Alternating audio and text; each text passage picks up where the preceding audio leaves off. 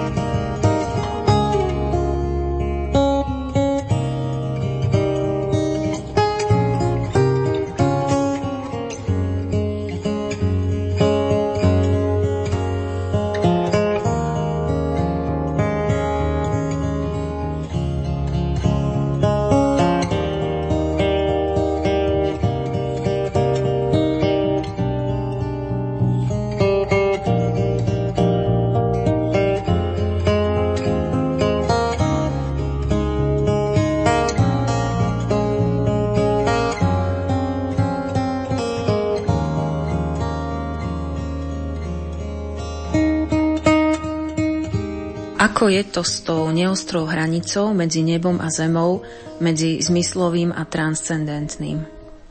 Toto je v súčasnosti veľká téma spirituálnej poezie.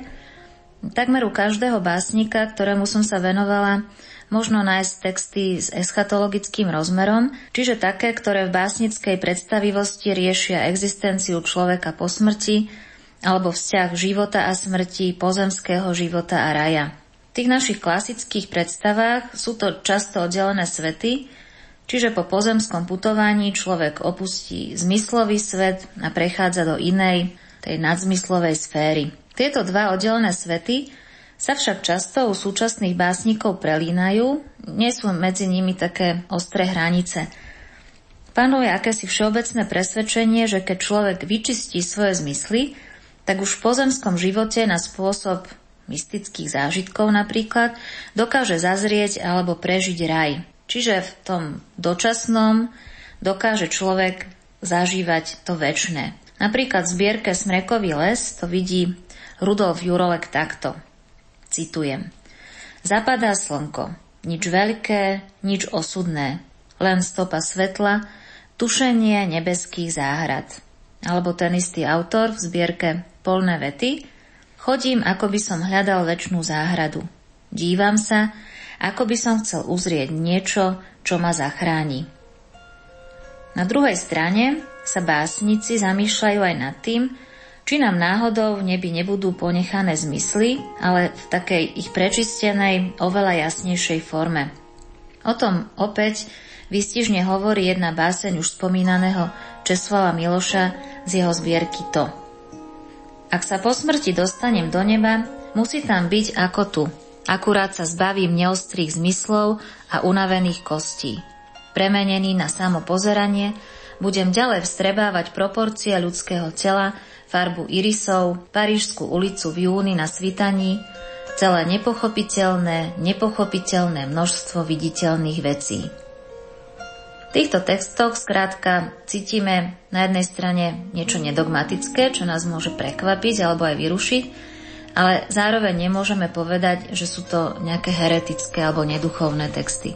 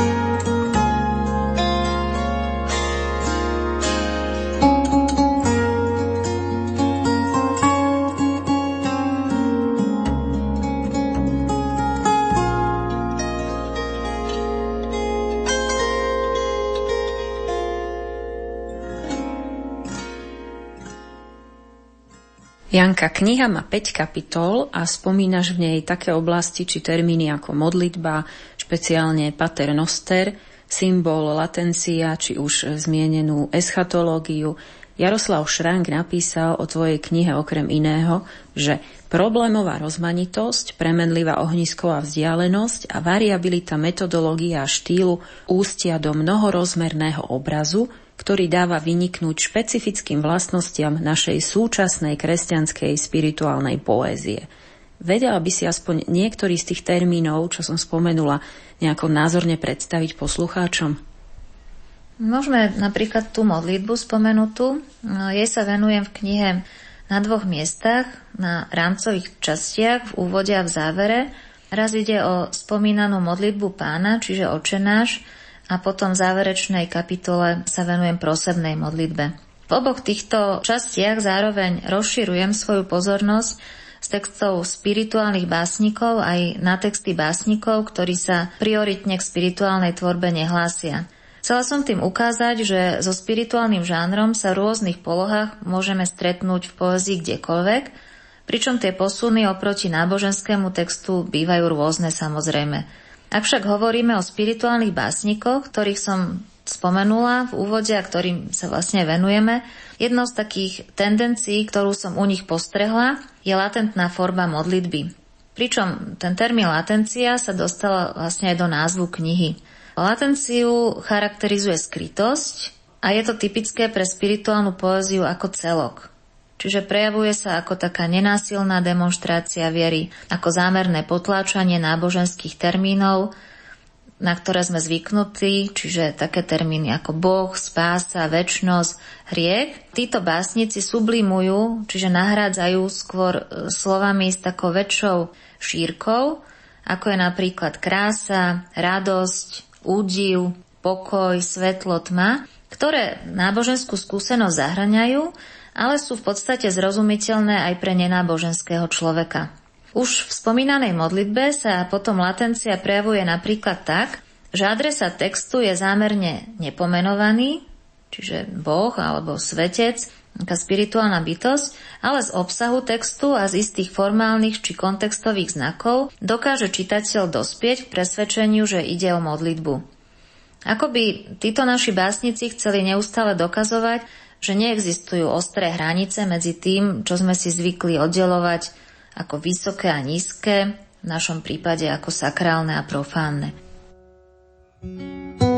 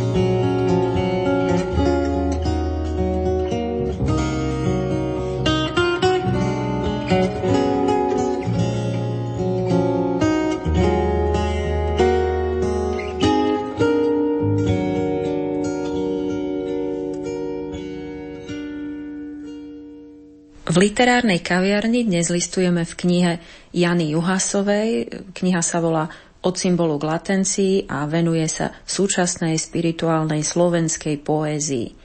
Všimla som si, že uprednostňuješ pojem spirituálny pred náboženským. Iste tam ide o určitú presnosť a ty ten rozdiel vysvetľuješ hneď v úvode knihy, ale môžeš ho vysvetliť teraz aj našim poslucháčom. Pojem spirituálny je v podstate širší ako pojem náboženský zahrania v sebe aj tento rozmer, ale zároveň ho presahuje. Čiže nemusí sa viazať striktne na taký inštitucionálny charakter viery, jej dogmy a rituály, ale hľadá duchovné obsahy aj mimo predpísaných kánonov. Kým náboženská skúsenosť má svoje historické formy, kolektívny charakter, spiritualita môže byť aj individuálnou záležitosťou nášho hľadania posvetného, čiže toho, čo nás presahuje alebo prehlbuje. Tieto termíny sa však vlastne nevylučujú a v tvorbe súčasných spirituálnych básnikov sú kresťanské filiácie zároveň veľmi zreteľné. Je súčasná poézia so sakrálnou témou odvážna, lebo z nášho rozhovoru mi toto vyplýva. Autorom treba istú odvahu, nebyť dogmatický, ale zároveň byť. Nie je tam nejaká hranica, kde sa ešte dá hovoriť o sakrálnej básni a kde sa už nedá. Myslím, že niektoré básne by mohli vyvolať u menej skúseného čitateľa údiv, že ich e, nie len ty, ale vôbec literárna história, literárna kritika zaraďuje k tejto téme, k tejto oblasti, že si čitateľ doslova môže povedať, toto je sakrálna téma, sakrálny žáner, ako s týmto narábať, ako toto vysvetliť. Dá sa to vôbec? Súčasné umenie vo všeobecnosti vyžaduje aspoň trošku pripraveného čitateľa a to nielen teda v oblasti spirituálnej témy. Pracuje s náročnejším jazykom, s náročnejšími výrazovými formami. Jeho kredom je ako keby neponúkať hotové, také ľúbivé riešenia, ale skôr impulzy na dotváranie. Vo výraznej miere chce zapojiť predstavivosť a potencie diváka či čitateľa. V istom rozmere to vysvetľuje aj povahu tvorby autorov, ktorými sa zaoberáme v našej relácii, čiže tých spirituálnych básnikov. Môžeme povedať, že duchovné odkazy sú v tejto poézii viac skryté, problematizované, ako možno sme zvyknutí v poézii už spomínaného Milana Rufusa alebo básnikov katolíckej moderny, ale na druhej strane nie sú popierané. Vyžadujú skôr trpezlivého čitateľa, ktorý sa spolu s autorom vydáva na takú cestu hľadania, ktorej výsledkom nie sú vždy hotové odpovede a predsa táto cesta nie je márna, pretože nám otvára naše skryté horizonty, Učí nás pokore pred Bohom aj pred ľuďmi. Gianni Vatimo spája súčasné kresťanstvo s poslaním milosrdnej lásky, nie s vlastneným pravdy. Toto je ako keby krédo, ktoré je veľmi silne postrehnutelné aj v tomto type poézie. Tvrdí, že zlyhaním človeka nie je omyl, ale napríklad neprávosť, čiže morálne zlyhanie.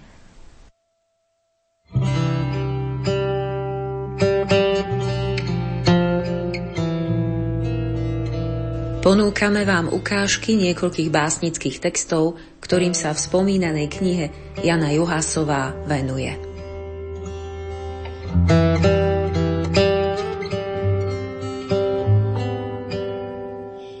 Milan Rufus, vlastnoručný podpis.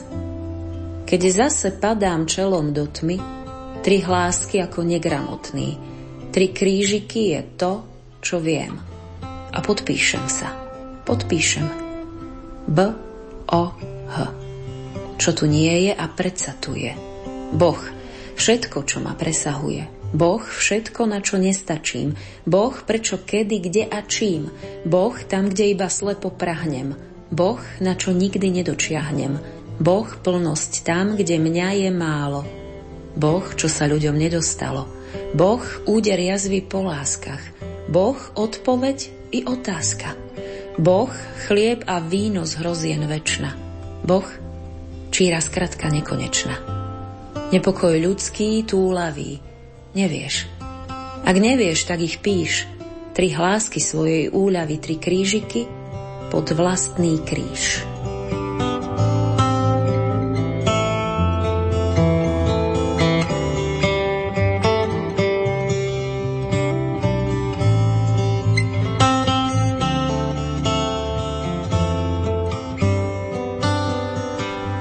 Gavura, každým ránom si. Mŕtvi sú rozbití do neporušiteľnosti. Žiaria modrým prísvitom, prítomný všade. V niečej veľkej alebo malej, celkom detskej pesti, v ktorej ešte bzučí mucha. Prví spomedzi stromov zhadzujú orechy ščerneté po daždivom lete. Každú ranu na prešliapanú cestu do kopca berú ako pohyb srdca.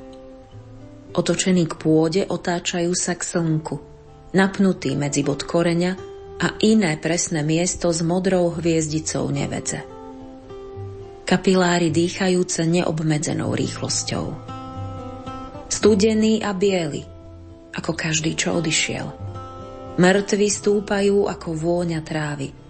Vstávajú z mŕtvych, pripravujú sa posluhovať.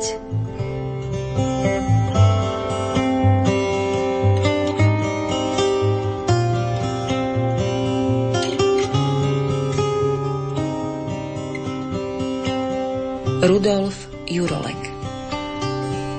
Zídem z kopca do ulic a prekvapí ma živý ruch. V kaviarniach vytiahnutých na chodníky smiech. Interferujúca vrava. Napokon mesiac. Zhmotnené a rozsvietené ticho. Pomaly vystupuje z koruny a vniká do večernej modrej. Koľko času muselo uplynúť a čo všetko sa muselo udiať, aby nastala práve táto chvíľa.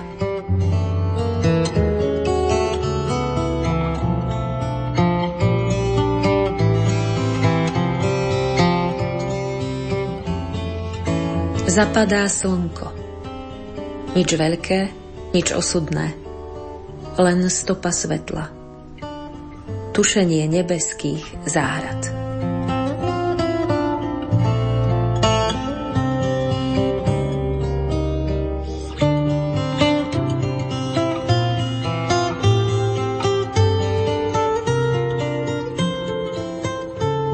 Čosi nepomenovateľné, nezabudnutelné vo videní.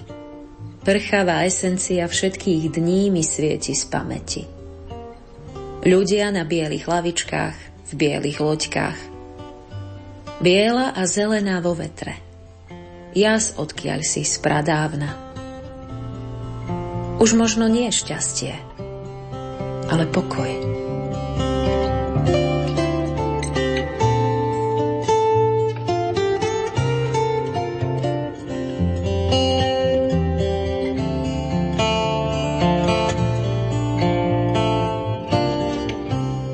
Erik Jakub Groch, prozba. Strom, veľký, mohutný strom, ktorý sa kníšeš. A strom malý a vetchý, ktorý sa kníšeš. A všetky stromy všetkých koreňov a korún, čo sa mohutne alebo celkom zľahka kníšete.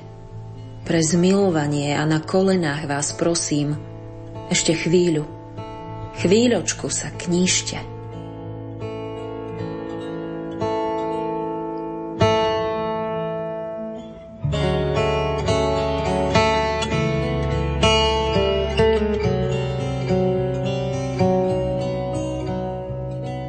Juraj Kuniak, pustovník. Ráno padal dážď, no celý deň neviem si spomenúť, čo vravel. Sústreď sa vietor na suché lístie, nech zo mňa sprchne. Hora je stále zelená, ja listnatý, nie ihličnatý. Ani smrek, ani jedľa, ani kosodrevina. Ščerené kaluže, každá sa pohráva s hĺbkou neba.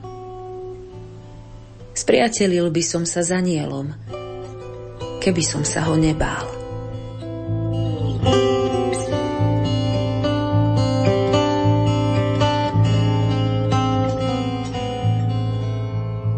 Jana Juhasová vyštudovala slovenský jazyk a literatúru a filozofiu na Filozofickej fakulte Prešovskej univerzity v Prešove – od roku 2004 pôsobí ako odborná asistentka na katedre slovenského jazyka a literatúry na Filozofickej fakulte Katolíckej univerzity v Ružomberku.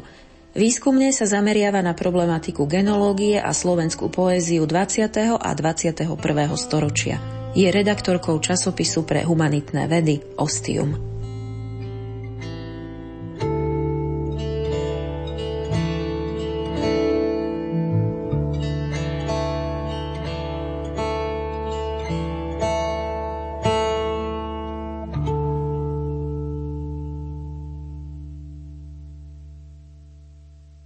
Ďakujem za návštevu, za rozhovor literárnej vedkyni Jane Juhasovej.